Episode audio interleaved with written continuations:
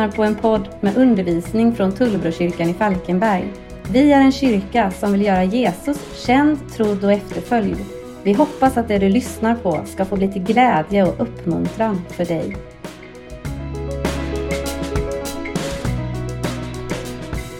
När Jesus blev eh, korsfäst år 33 så fanns det bara någonstans runt 120 personer som var hans lärjungar. Idag, 2000 år senare, så är det 2,3 miljarder människor som bekänner sig som hans lärjungar. Det vill säga drygt var tredje människa på våran jord. Och faktum är att ingenting är större än Kristi kropp. Ingen nation, inget folkslag. Men jag vet inte, har du någonsin funderat på hur det kommer sig att eh, en skara på 120 personer växte till 2,3 miljarder?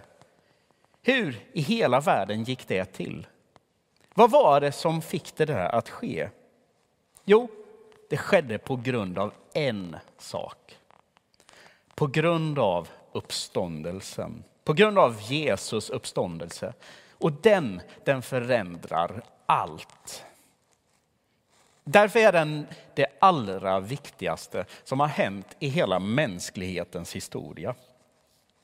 För två söndagar sedan så inledde jag en gudstjänstserie på fyra gudstjänster som handlar om vilken roll uppståndelsen faktiskt har och hur den verkligen gör skillnad i våra liv, redan här och nu. Under de här fyra veckorna så försöker vi ta reda på varför Jesus död och uppståndelse verkligen förändrar allt. Och jag hoppas att de här veckorna ska få bli till rik välsignelse för dig. Att de här söndagarna skulle få fylla dig med, med nytt liv, med hopp och med glädje. Men inte bara dig, utan också människorna som finns runt omkring dig. Min bön är att du skulle kunna få dela och ge vidare det hoppet som du bär på. För jag är helt och hållet övertygad om jag är helt övertygad om att det finns människor i din närhet som du möter som längtar efter att få uppleva liv, som längtar efter glädje i tillvaron och som skulle må gott av att få upptäcka hopp som det handlar om idag. Jag stod här utanför i veckan och det bara slog ner som en bomb än en gång. Här lever vi i en stad med fullt av människor som lever som om ingenting hade hänt. Som om den där uppståndelsen aldrig hade inträffat. Här lever du och jag bland människor som lever utan hopp. Och där har du och jag en enormt viktig uppgift. Jag skulle vilja ta dig med till några verser från Efesiebrevets eh, första och andra kapitel. Eh, Paulus som har skrivit det här brevet eh, till församlingarna i och runt Efesos, han sitter fängslad i Rom. Och i sitt brev så förklarar han bland annat vad det innebär att, att leva det nya livet tillsammans med Jesus Kristus. Hur det nya livet ser ut och gestaltar sig. Men det som är intressant är att själva grunden till det Paulus skriver Grunden till det, det lägger han i första och andra kapitlet. Och för att du och jag ska få lite koll på hela sammanhanget så kommer jag läsa ett längre stycke idag. Och jag börjar med att läsa ifrån vers 17 och fram, eh, eh, framåt. Och där står det följande. Jag ber att vår Herre Jesu Kristi Gud, härlighetens far, ska ge er vishetens och uppenbarelsens ande så att ni får en rätt kunskap om honom.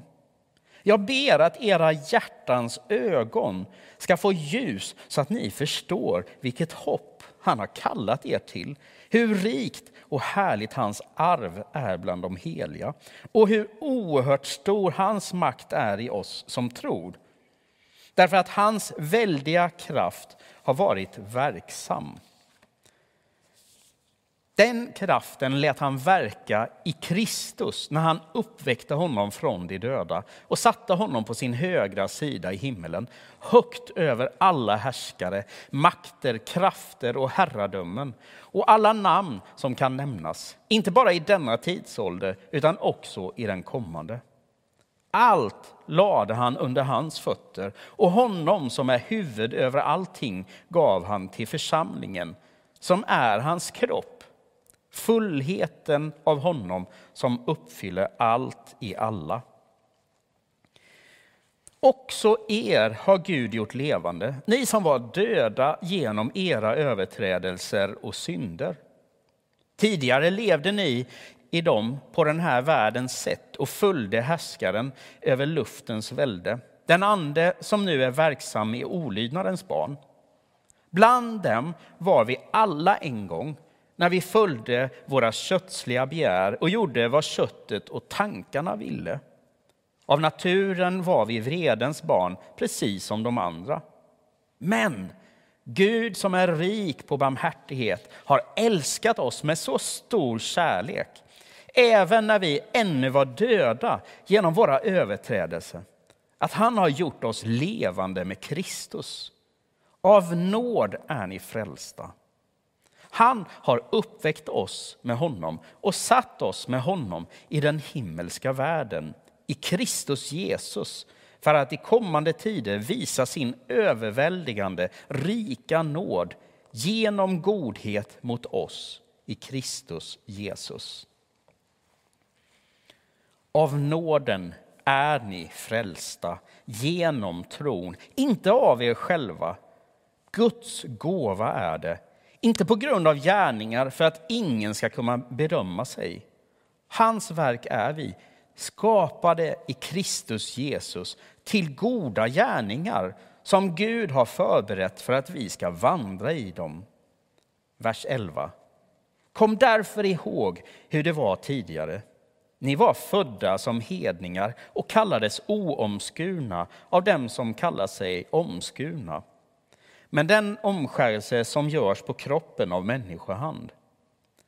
På den tiden var ni utan Kristus, utestängda från medborgarskapet i Israel och utan del i förbunden med deras löften. Ni var utan hopp och utan Gud i världen. Den schweiziske teologen Emil Brunner han sa en gång att vad syre är för lungorna, sådant är hoppet för meningen med människans liv. Alltså, vad syre är för lungorna, sådant är hoppet för meningen med människans liv. Jag tänker att det ligger ett sånt djup i den där formuleringen. För på samma sätt som din och min kropp är beroende av syre för att överleva, för att fungera. För sin egen överlevnad så behöver du och jag hopp. Jesus första lärjungar tänker jag är ett lysande exempel på just det där. För de gick från att vara desillusionerade, deprimerade, modlösa, uppgivna, rädda till att få hopp och mod och gå ut och förkunna hoppets evangelium. Därför att de fick möta Jesus efter hans uppståndelse. Det var ju det som var den stora vändpunkten, mötet med Jesus efter uppståndelsen.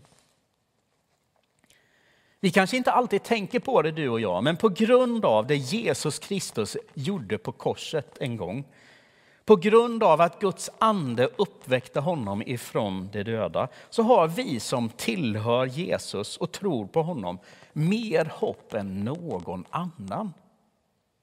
Ibland kanske vi inte lever som om det är sant, men det är dagens sanning min vän. Du och jag, vi har mer hopp, är bärare av mer hopp än någon annan. Och det hopp som du och jag har, det gäller både vårt förflutna vår nutid och också vår framtid.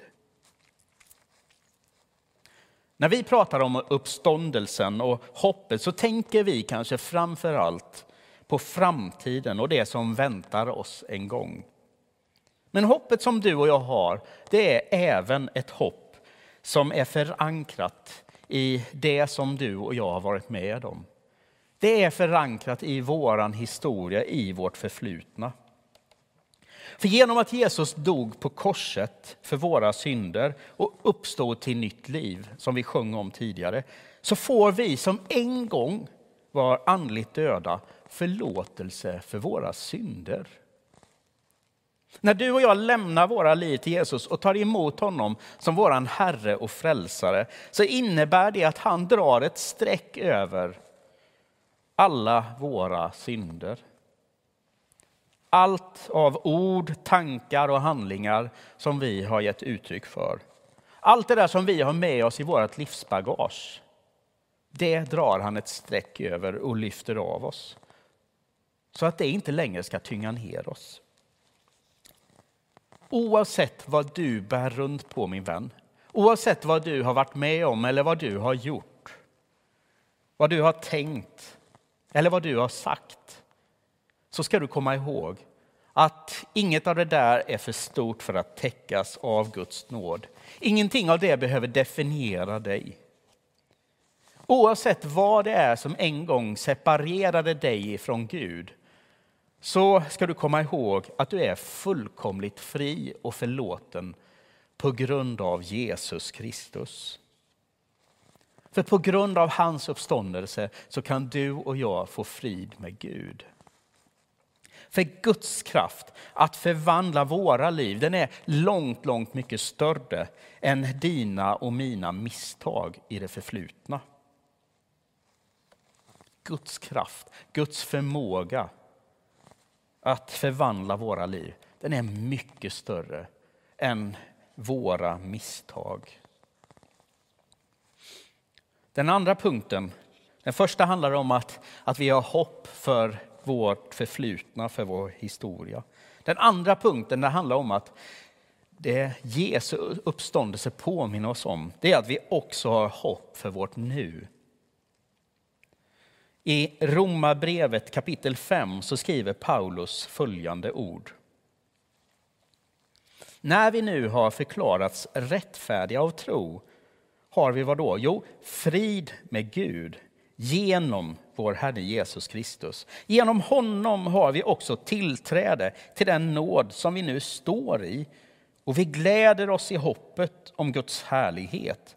Men inte bara det, vi gläder oss också mitt i våra lidanden. För vi vet att lidandet ger tålamod, tålamodet fasthet och fastheten hopp. Och hoppet sviker oss inte, för Guds kärlek är utgjuten i våra hjärtan genom den heliga Ande som han har gett oss. Samtidigt som vi har all anledning att glädja oss över den Guds härlighet som väntar oss en dag i evigheten, så menar ju faktiskt Paulus att vi också kan glädja oss mitt i våra lidanden. För genom det tålamod som lidandet ger upphov till så, så skapas det också en fasthet i vårt sinne, skriver han. Och den fastheten i vårt sinne, den leder till och föder hopp i våra liv. Jag ska återkomma till den texten nästa söndag. Men jag tänker, och jag tänkte när jag satt och förberedde mig i veckan, att, att sällan har ju behovet av hopp här och nu varit så stort som det är just i dessa dagar. Vi lever med en global pandemi som vissa dagar aldrig verkar ta slut. För en del av oss så har det här varit en tid som, som har blivit förknippad med ett visst lidande. Genom att vi ofrivilligt har tvingats att leva skilda från nära och kära. Andra ibland oss har slukats upp av sorgens svarta hål genom förlusten av nära och kära familjemedlemmar. Andra ibland oss upplever ett kroppsligt lidande till följd av allvarliga sjukdomar. Och jag ska kunna göra listan ännu längre. Men Själva poängen är att det är många av oss i församlingen som just nu upplever lidande. Livet i Jesu efterföljd är inte ett liv som är skonat och fritt ifrån lidande. Det ser vi ju tydligt i evangelierna inte minst. Men när du och jag tar rygg på Jesus och följer honom genom livet så vill han ta oss genom lidandet och ut på andra sidan. Han vill föra dig och mig in i frihet. För en sak som är viktig att komma ihåg med Jesus, det är att han kom inte bara för att ge oss hopp. Han är vårt hopp, ditt och mitt hopp. Lyssna här på hur Paulus inleder sitt brev till Timoteus. Från Paulus, Kristi Jesu apostel på uppdrag av Gud, vår frälsare, och Kristus Jesus, vårt hopp. Jesus Kristus är vårt hopp, slår Paulus fast. Och genom att ta rygg på honom i vår vardag, genom att läsa hans ord, genom att vända sig till honom i bön, så får vi uppleva hopp mitt i lidandet. Och detta det hör ihop med min tredje punkt idag, som handlar om att Jesus uppståndelse ger oss hopp även för våran framtid. För du och jag, vi har ett hopp som inte bara sträcker sig liksom bakåt i tiden, eller som bara finns här och nu. Utan du och jag, vi är också bärare av ett hopp som, som letar sig ända in i evigheten. Vi ska inte missta det kristna hoppet för att det skulle vara någonting som vi ibland ger uttryck för att jag hoppas att vädret blir bra idag eller jag hoppas si och så. För det kristna hoppet handlar mer om en övertygelse. Det är liksom inget önsketänkande. I Romarbrevet kapitel 4 så, så utgår Paulus från Abrahams liv och skriver han tvivlade inte i otro på Guds löften utan blev istället starkare i tron och gav Gud äran. Fullt övertygad om att vad Gud har lovat var han också mäktig att hålla. Alltså som människor så är det ju helt naturligt att vi emellanåt kan komma och vackla eller tvivla när vi är med om saker. Det finns gott om saker i våra liv som skulle kunna få oss att, att tappa hopp, att känna oss uppgivna, som skulle kunna göra oss besvikna. Människor runt omkring oss, ja, ja till och med livet självt ibland kan det kännas som sviker oss. Men, men det Paulus vill påminna oss om det är att Gud, han sviker oss inte. För vad Gud har lovat oss, det är han också mäktig att hålla. Och därför så kan du och jag ta fasta på Jesu ord när han till exempel säger i Johannes kapitel 11 att jag är uppståndelsen och livet. Den som tror på mig ska leva eh, om han än dör. Och den som lever och tror på mig ska aldrig någonsin dö. Och så, eh, Paulus vill hjälpa oss att, att lita på Guds löften, min vän. Och det är det hela tron bygger på. Som Jesu lärjungar så har du och jag mer hopp än någon annan. Hopp som vi innebär att vi får förlåtelse för våra synder. Hopp om att vi kan leva med frid, leva i frid mitt i hopplösheten. Hopp om att Jesus en dag kommer tillbaka. Hopp om en ny himmel och en ny jord. Men som lärjungar så får vi inte bara hopp. För du och jag, vi finns ju också till för att ge detta underbara hoppet vidare. Både till varandra i församlingen, att uppmuntra varandra. Men också till andra människor som inte har blivit ett med Jesus ännu. I onsdags så läste jag en krönika i tidningen Dagen skriven av evangelisten Sebastian Staxet. En helt lysande krönika som nästan fick det att tåras i mina ögon. om hur den kristna kyrkan nu under pandemin har tagit mycket stryk. Kroppen är trasig, sönderslagen, livlös och utan kraft. Och Sebastian han utgår från hur Josef från Arimataya tog hand om Jesu kropp. Och så skriver han att, att Gud kallar oss att likt Josef vårda Kristi kropp i en tid av lidande och nöd. Att likt Josef be för kroppen, att svepa in den i ord av välsignelse likt de rena linnetyg som Josef hade med sig att täcka Jesus med. Istället för att blotta nakenheten och såren hos våra bröder och systrar ska vi värna om att visa respekt och integritet i smutskastningens tidsålder. Att likt Josef ge av det vi har för att förbereda platsen där uppståndelsen ska äga rum. Att låta kärleken, hoppet och barmhärtigheten vara våran aloe, myrra och väldoftande salvor som bärs in till att smörja den livlösa kroppen. I väntan på uppståndelsen så ställs du och jag inför ett val. För uppståndelsen den kommer att ske, tro mig, var så säker. Men tills den dagen inträffar så ställs du och jag inför ett val. Frågan är vilken roll vi ska spela. Om vi likt Josef vill vara med och vårda Kristi kropp och ge vidare det vi har att ge hoppet vidare till människor runt omkring oss som lever i hopplöshet och uppgivenhet. Som lever utan Gud och därmed, som vi läste i dagens text, utan hopp.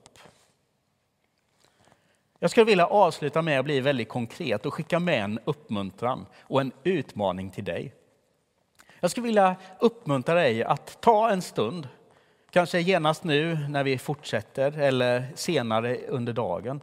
Stanna upp ett kort ögonblick, en minut eller två och vända dig till Gud och be honom att visa vem i din närhet, vem i din gemenskapskrets, vem Eh, som du möter runt omkring dig som du kanske skulle söka kontakt med i veckan och ge hopp Därför att jag är helt och hållet övertygad om att sådana människor finns runt omkring dig och mig.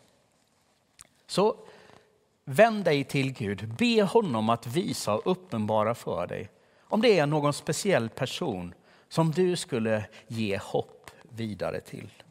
Låt oss be. Herre, vi tackar dig. Vi tackar dig, Herre, för ditt levande ord, Herre. Och jag tackar dig Herre för att vi som, som tror på dig, vi är inte i hopplöshet. Vi har det främsta hoppet av alla. Och Herre, jag tackar dig för att vi har hopp för att du förlåter alla våra synder.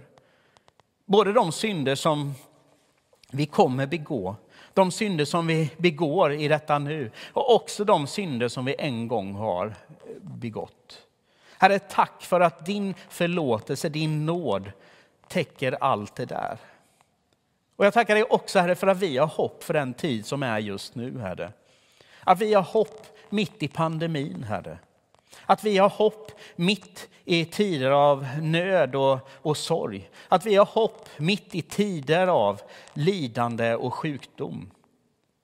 Herre, tack för att du kan ge oss hopp, Herre, som bär, Herre, hela vägen hem. Och Herre, jag, jag ber dig om att vi skulle få vara hoppets ambassadörer. Att vi som både kyrka men också som lärjungar skulle få vara människor som, som får vara med och genomsyra Falkenberg och hela vår värld. Alla de platser där vi befinner oss på med hopp. Jag ber så i Jesu namn. Amen.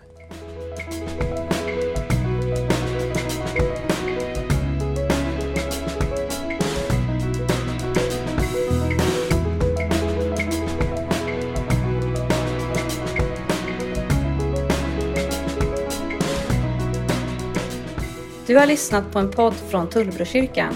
Du är alltid välkommen till våra gudstjänster på Halmstadvägen 5 i Falkenberg. Besök oss gärna på tullbrokyrkan.se för mer info eller sök på Tullbrokyrkan på sociala medier.